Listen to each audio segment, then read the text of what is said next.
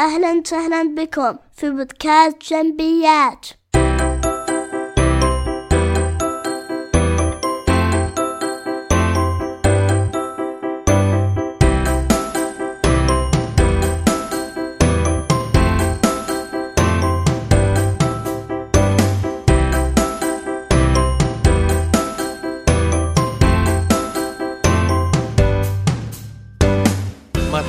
مرة أخرى في بودكاست جنبيات. بودكاست جنبيات متخصص في المواضيع الإدارية. يرحب بكم محدثكم أنور جنبي. موضوع هذه الحلقة يدور حول المادة 77 المادة 77 هي أحد المواد التي أتت أو خرجت من بعد التعديلات 38 التي تم تطبيقها في آه، محرم 1437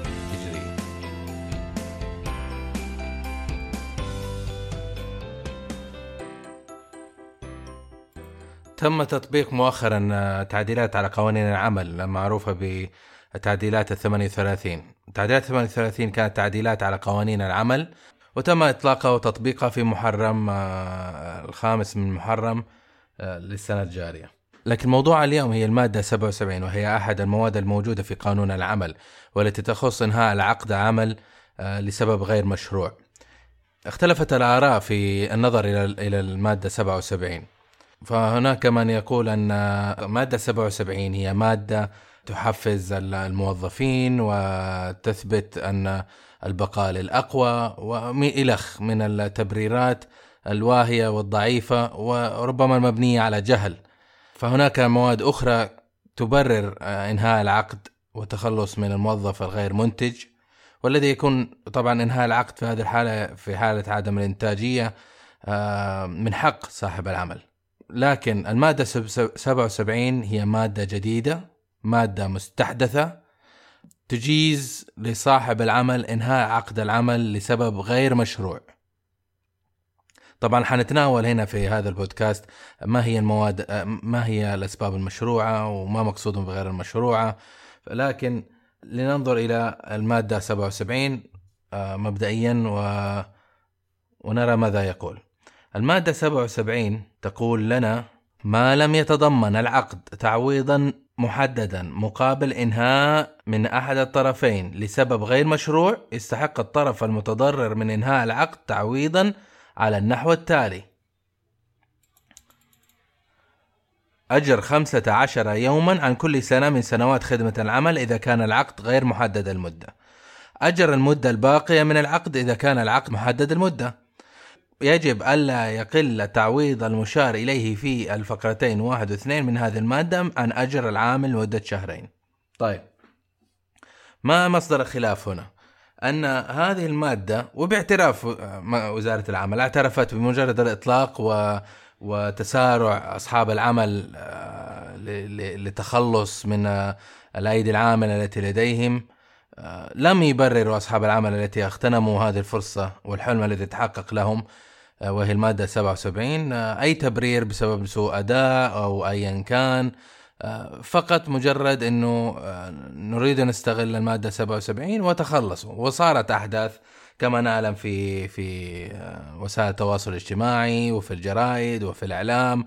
ووكالات قيل وقال تراودت الأخبار عن شركات كبرى تخلصت بأعداد مهولة آه، تصل إلى أعداد 70 موظف إلى 80 موظف إلى 3000 موظف.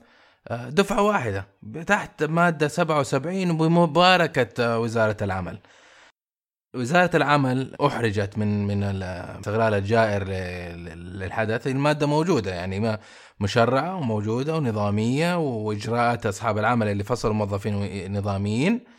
لكن وعملية فصلهم وقرارهم لا يمكن أن أن يطعن نظاميا. فاللي ينفصل في هذه الفترة آه، انفصل. خلاص انتهت انتهت عليه.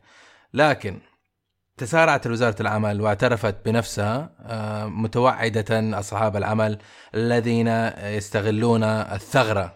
واستخدموا هذه الكلمة. استخدموا كلمة ثغرة.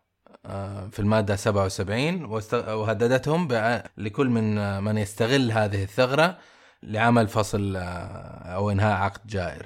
الغريب في الموضوع إنه إذا وزارة العمل اعترفت بأنها أن هناك ثغرة في النظام فالأجدى أو الأجدر أن يسارعوا لإيقاف العمل بالمادة 77 نظاميا ويعلنوا أن هناك تعديلات على هذه المادة. لكن هذا لم يحصل إلى يومك هذا أنا الآن نحن في تاريخ نحن في ربيع الأول الآن فصار هناك مدة كافية ونظام هذه المادة يعمل بها دون أي تعديلات أو أي دون تدخل نظامي تعديل الوضع الراهن. الآن لننظر إلى إلى ما ماذا نريد أن نقوله اليوم. فقط للمعلومية ان عقود العمل تبعا لوزارة لنظام العمل السعودي هناك نوعين من العقود، عقود محددة وعقود غير محددة.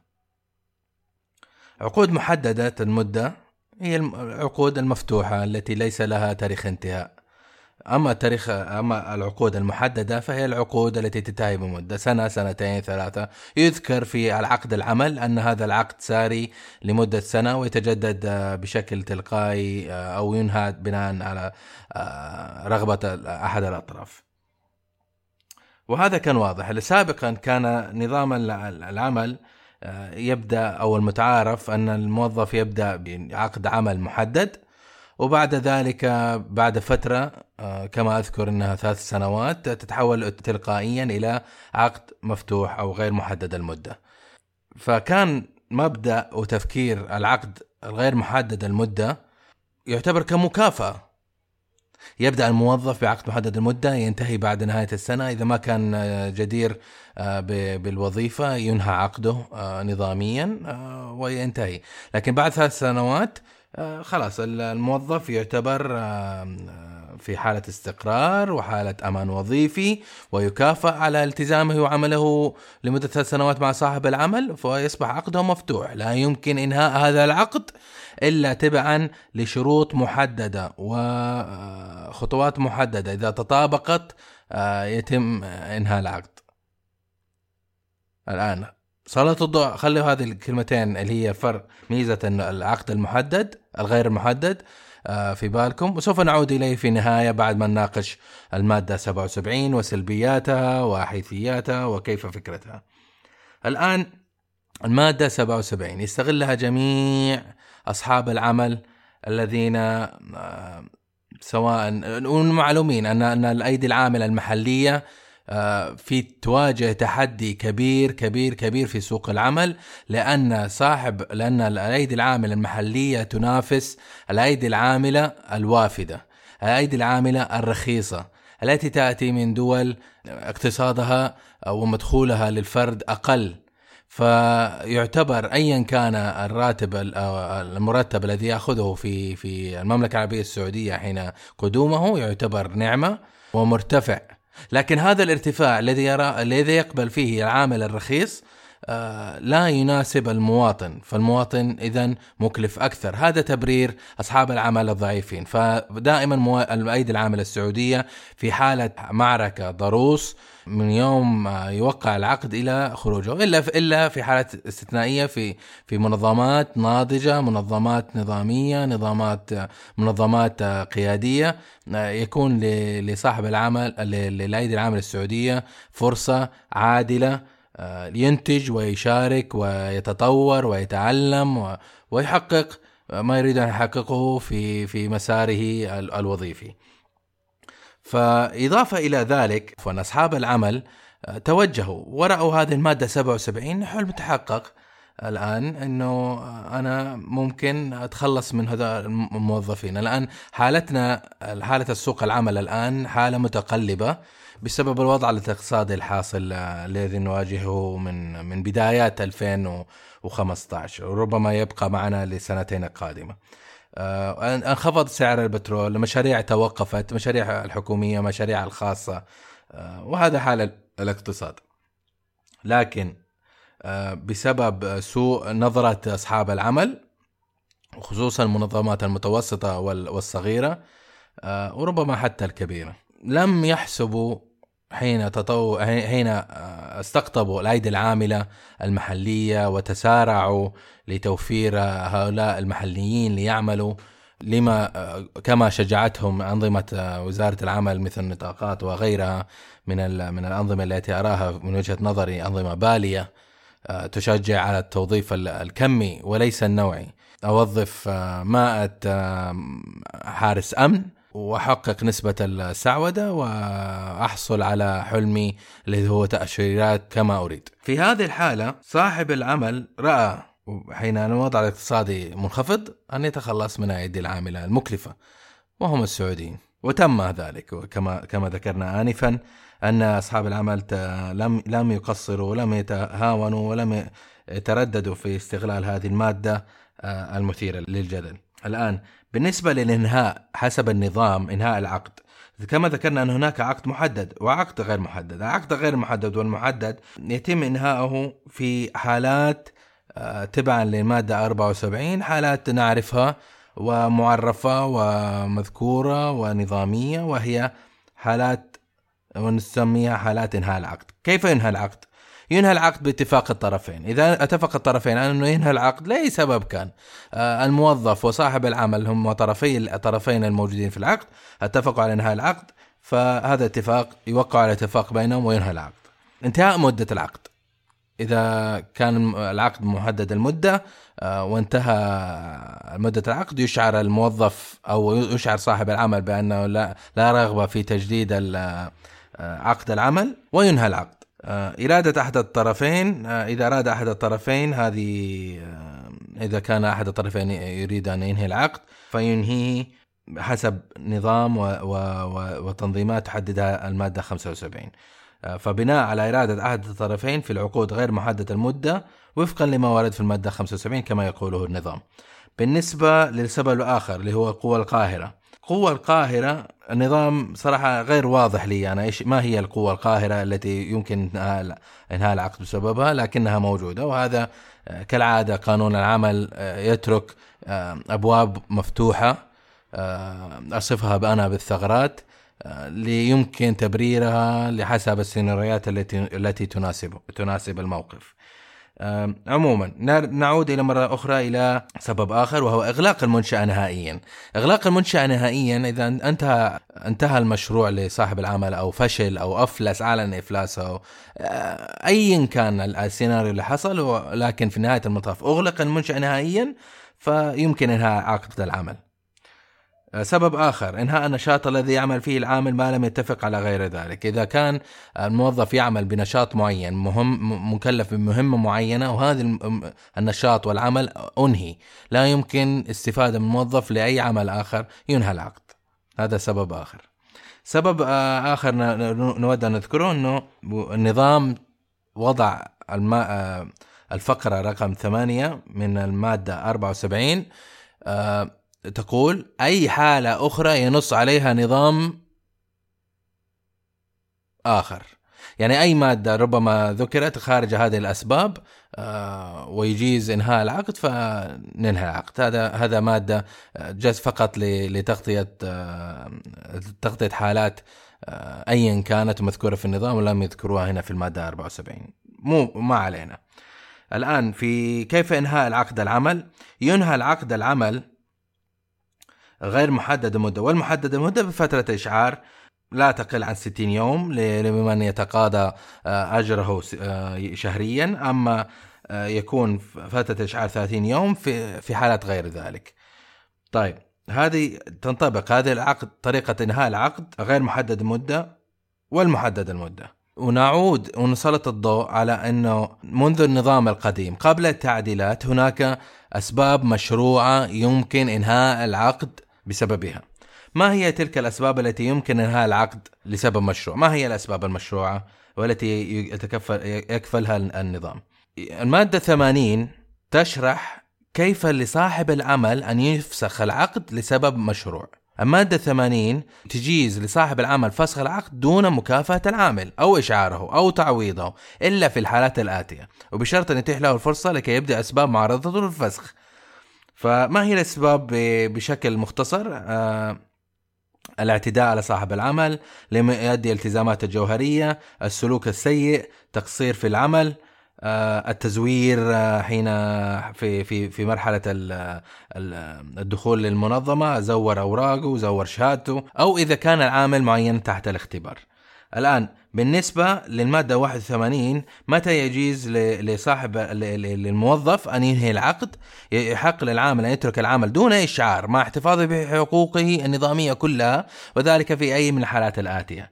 إذا لم يقم صاحب العمل بالوفاء بالالتزامات العقدية أو النظامية أو الجوهرية إذا ثبت أن صاحب العمل أو من يمثله قد أدخل عليه الغش وقت التعاقد إذا كلف صاحب العمل إذا كلفه صاحب العمل دون رضاه بعمل يختلف جوهرية جوهريا العمل المتفق عليه. إذا وقع في صاحب العمل أو من أحد أفراد أسرته أو من المدير المسؤول اعتداء يتسب بالعنف أو سلوك مخل بالآداب نحو العامل أو أحد أفراد أسرته. إذا تسمت معاملة صاحب العمل أو المدير المسؤول بمظاهر من القسوة والجور والإهانة. إذا كان في مقر العمل خطر جسيم يهدد سلامة العامل أو آه، صحته إذا كان صاحب العمل أو من يثني له قد دفع العامل بتصرفاته أو خاص بمعاملته الجائرة أو بمخالفة شروط العقد إلى أن إلى أن يكون العامل في الظاهر هو الذي أنهى العقد. وهذه هي الأسباب التي يمكن إنهاء العقد فيها. واضحة وجلية تحمي الطرفين صاحب العمل وتحمي أيضا آه، الموظف. آه، نرجع إلى ونقول عن المادة 82 آه، في حالة مرض الموظف لا يمكن أنه أنه صاحب العمل يفصل الموظف مباشرة لأنه مرض. لأنه في حالة إذا مرض يمكن فصله لكن بعد أن يتمتع بالإجازة أو فترة الإجازة المرضية التي يكفلها له النظام، ما هي الفترة آه، الإجازة النظامية التي يكفلها له النظام؟ 30 يوم 30 آه، يوم مدفوع الأجر تكون هذا هذا نصيبه، بعدها يأتي 60 يوم يأخذ فيه ربع الأجر وبعدها 30 يوم دون أجر. وهذه الأيام لا ليس شرط أن تكون متصلة يمكن أن تكون متقطعة. يعني أخذ 10 اليوم 10 أيام هذا الشهر بعد بعدها بعد شهرين أخذ 10 أيام بعدها باربع شهور أخذ 60 يوم. هلم جر المهم أول 30 يوم آه، أول 30 يوم إجازة مرضية تكون مدفوعة الأجر 60 ياخذ فيه ربع الأجر وبعدها 30 يوم بدون أجر متصلة أو متقطعة. الآن بالنسبة للمادة نرج... نقفز للمادة 77 والتي تجيز إنهاء العقد لأسباب غير مشروعة. للطرفين ترى مو مو لصاحب العمل فقط. النظام يكفل للطرفين إنهاء العقد لسبب غير مشروع. سبب غير مشروع لم يذكره النظام. سبب غير نظامي. وقبل ما نسترسل في المادة 77 بس نحب نسلط الضوء أن النظام لا يرى عملية الاستقالة كعمل نظامي، ما في شيء اسمه استقالة في النظام. ما في شيء اسمه استقالة، في إنهاء عقد. آه فالمادة 77 تقول لك كيف ننهي العقد؟ الطرفين ينهوا العقد لسبب غير مشروع، أي سبب، ابى أروح أكمل تعليمي، هذا سبب غير مشروع في النظام، ماني مرتاح لأي سبب ابى أعمل أعمال حرة فأنهي العقد أنا كموظف. وصاحب العمل لأي سبب قد يأتي لباله أن لسبب غير مشروع لم يذكر النظام ممكن ينهي العقد بناء على المادة 77 فما هي الأسباب؟ في حالة العقد غير المحدد المدة والرغبة في إنهاء العقد لسبب غير مشروع يدفع تعويض الطرف الذي باش بادر في في في إنهاء العقد يدفع تعويض للطرف الآخر 15 يوم عن أجر عن كل يوم سنة. أجر أجر الموظف طبعا. فيدفع 15 يوم عن كل سنة. على الا تقل عن شهرين. أما بالنسبة للموظفين الذي عقدهم محدد المدة فينهى عقده على أن يدفع الطرف المبادر في العملية للطرف الآخر يدفع له تعويض مرتبات لآخر عقد العمل. وفي الحالتين هذه المحدد المده أو غير محدد المدة المحددة غير محدد المده 15 يوم لا تقل عن شهرين أجر. وبالنسبة للمحدد المدة التعويض اللي هو مرتبات لباقي لباقي العقد بالإضافة إلى أنه تعويض لا يقل قدرا عن قدر مرتبين شهرين. الآن لنعود مرة أخرى إلى موضوع المقارنة بين العقد المفتوح والعقد غير المفتوح قلنا سالفا أن العقد المفتوح كان يعتبر كمكافأة للموظف. يبدأ حياته العملية مع صاحب العمل بأن يعمل بعقد محدد المدة آه، يعيش فترة آه، ربما رعب عند نهاية الفترة الفترة التعاقدية إلى أن يتجدد عقده ثم يعود مرة أخرى للتمتع بالاستقرار الوظيفي والأمان وهكذا. لكن بعد أن ينهي ثلاث سنوات عملا بعقد المحدد المدة يكافأ. النظام يكافئه يشجعه بدل بدل أن يعيش في رعب العقد المحدد المدة صار عقده غير مف... غير محدد المدة. المادة 77 أتت لتقلب الموازين فتجعل العقد الغير محدد المدة الذي كان مكافأة سابقا يجعل العقد غير محدد المدة نقمة الآن أنا عقدي مفتوح العمل. أتوظفت الآن في شركة سين. عقدي محدد المدة آه، بعد سنة سنتين ثلاث سنوات. آه، تحول نظاميا عقدي إلى عقد مفتوح آه، غير محدد المدة. ماذا يحصل هنا؟ بناء على المادة 77 عندما كان عقدي محدد المدة أنا أكون في أمان وظيفي على الأقل لنذكر ثلاث أرباع الفترة التعاقدية السنة الأولى للسنة. لن يأتي صاحب العمل وبداية السنة التعاقدية آه، في أول شهر يذكر لك أن سوف سوف نستغني عن خدماتك بناء على مادة 77 وهذا حقنا وسوف ندفع لك 11 شهر. صعبة ماديا وخسارة له أن يدفع لك مرتباتك 11 شهر لتجلس في في في منزلك مرتاح البال.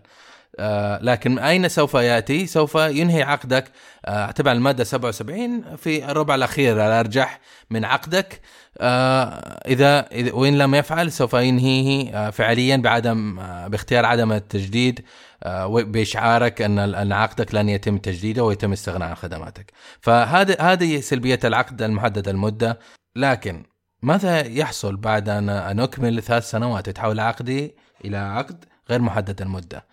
أكون موظف أعمل وكل شيء لكن آه، رؤية صاحب العمل ان ينهي عقدي آه، بناء على الماده 77 لنقول. ماذا أحصل في هذه الحالة؟ أحصل على كما قلنا أجر 15 يوم عن كل سنة. طيب إذا أعطاني أجر 15 أجر 15 يوم من كل سنة هذا الاستغناء وانهاء العقد لسبب غير مشروع ممكن يحصل في أي وقت. في أي وقت. في أول يوم من السنة التعاقدية إلى آخر يوم في السنة التعاقدية. في في أول شهر في السنة في آخر السنة في في أي وقت في العيد. ممكن أن يطبق عليك هذا النظام في أي وقت وهذا غريب. يعني أنا أكون في مرتاح البال نوعا ما في في العقد المحدد المدة ثم يتحول عقدي إلى غير محدد المدة غصبا عني. ليس باختياري فأصبح أصبح مكشوفا وأنتهى أماني الوظيفي أو راحة البال في هذا الموضوع حيث يمكن الاستغناء عني في أي وقت. طيب هناك مواد أخرى كثيرة في في قانون العمل تكفل للموظف حقوقه وراحته وهكذا. منها مثلا آه، لا لا يجوز لصاحب العمل أن ينقل الموظف من مقر عمله إلى مقر آخر. إذا كان في فيها حالة آه، ضرر على الموظف أو انه اضطر إلى تغيير مكان سكنه. ويجب أن تكون موافقة كتابية. مادة جميلة. بدل مثلا اليوم ذكر لي صاحب العمل إنه أنا أعمل في الدمام عملت معه خمس سنوات ثم بعدها ذكر لي أنه سوف يتم تحويلي لفرع آخر في خشم ذويبان مثلا أو بالجرشي أو جازان أو الرياض أو جدة. قد يكون الموظف يتضرر من هذا النقل. فالنظام في هذه المادة اللي ذكرناها قبل شوي آه، تحمي تحميه وتحميه من هذا هذا القرارات التي قد لا, تناسبه نهائيا. لكن لنرجع المادة 77 إذا رفضت أنا أن أنتقل إلى إلى الموقع الجديد الفرع الجديد أو أو الموقع الجديد الذي يريدني صاحب العمل أن أنتقل إليه. ماذا سيحصل؟ سأجد في وجه المادة 77 سيناريو آخر. لا يجوز لصاحب العمل أن أن يكلفني بمهام تختلف عن عملي الحالي جوهريا. يعني اليوم أنا مهندس مبيعات أو مهندس معماري أو دكتور أو أتاني صاحب العمل آه، يذكر لي أن سوف يتم تغيير مهامي من هذا العمل إلى مغسل السيارات للشركة أو منظف أو عام ايا كانت الوظيفة. في حالتي أنا إذا رفضت آه، أن أعمل بهذا الشيء وأستغل أن حماية النظام لي وانه تعاقدي صار على على وصف وظيفي معين وأنا أريد أن أعمل في هذه الوظيفة لا أريد أن أعمل في وظيفة جديدة التي تريدون أن تفرضوها علي. آه، إذا رفضت ماذا سيحصل في في اعتقادكم؟ إنها المادة 77 يا أخوان. يتم الاستغناء عنهم مباشرة.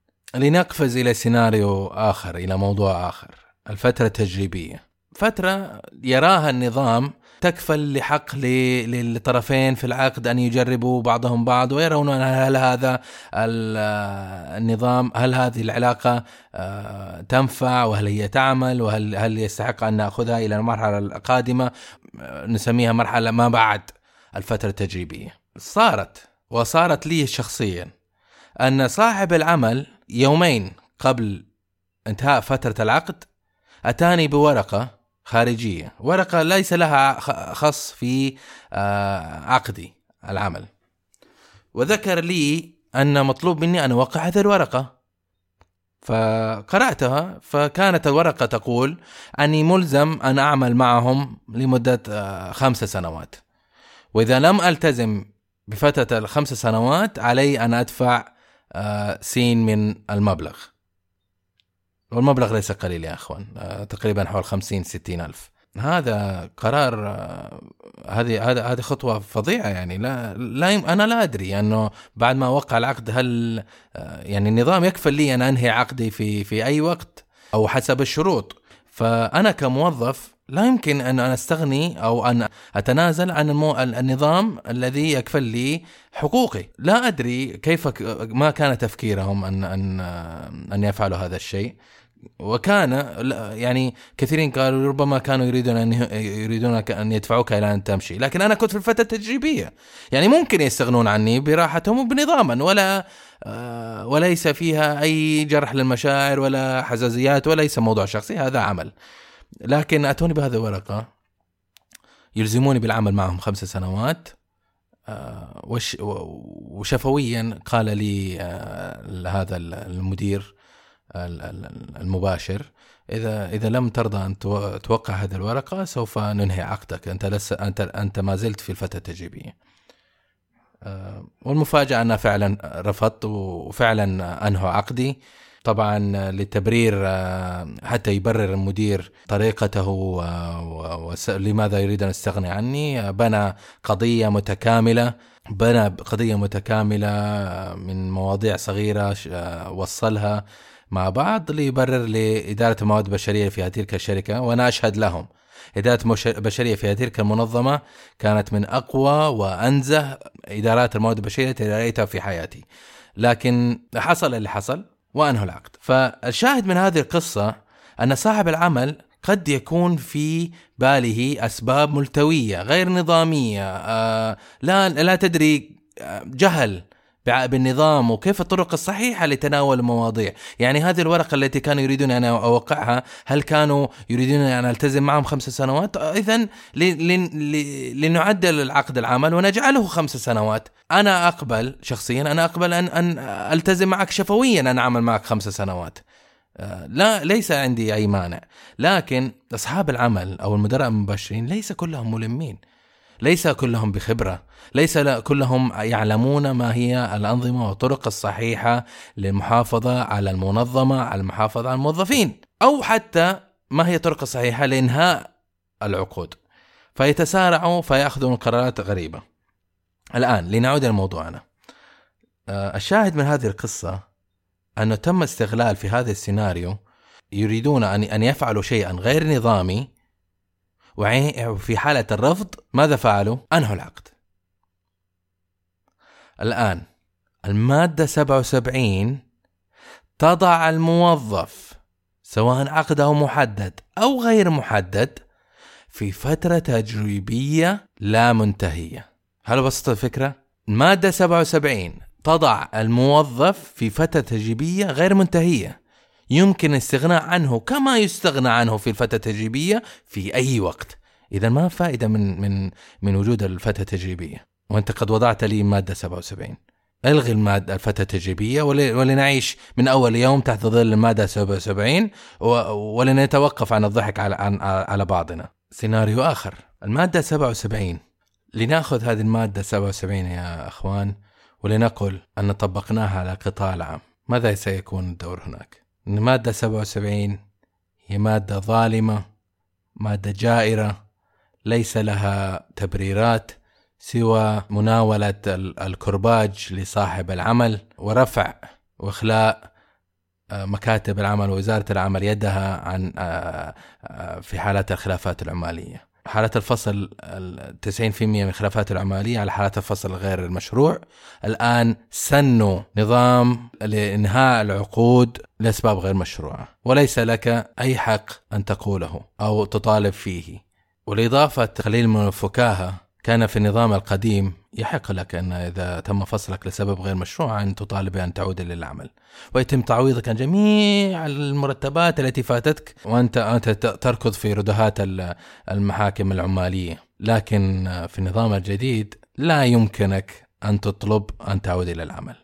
تبرير وزارة العمل العلاقة العلاقة بين الطرفين في العمل يجب أن تكون علاقة تراضي وليست علاقة بار وقصر وقوة. يعيب هذا المادة 77 إنها نقطة سوداء في تاريخ وزارة العمل ومكاتب العمل. نقطة سوداء وعيب في في وجوه الكثيرين منهم. نعلم جميعا أن أصحاب العمل هم الطرف الأقوى في في عقد العمل. هم الطرف الأقوى. فكيف تضع قوانين تحمي الموظف من من جور هذا صاحب العمل الطرف القوي؟ ثم تضع قانون مادة واحدة تطعن جميع حقوق الموظف والمواد التي تحميه. بالنسبة لي يا إخوان أنا لا أرى هذا هذا هذه المادة لا منطقية وليس لها معنى وليس لها غاية وليس لها هدف. ولو كان في في في وزارة العمل شخص عاقل لألغيت هذه المادة من الأساس. نختم بهذا حلقتنا هذا اليوم يا أخواني وأشكركم على استماعكم وأتطلع لرؤيتكم في في الحلقة القادمة إن شاء الله من بودكاست جنبيات. يودعكم محدثكم أنور جنبي.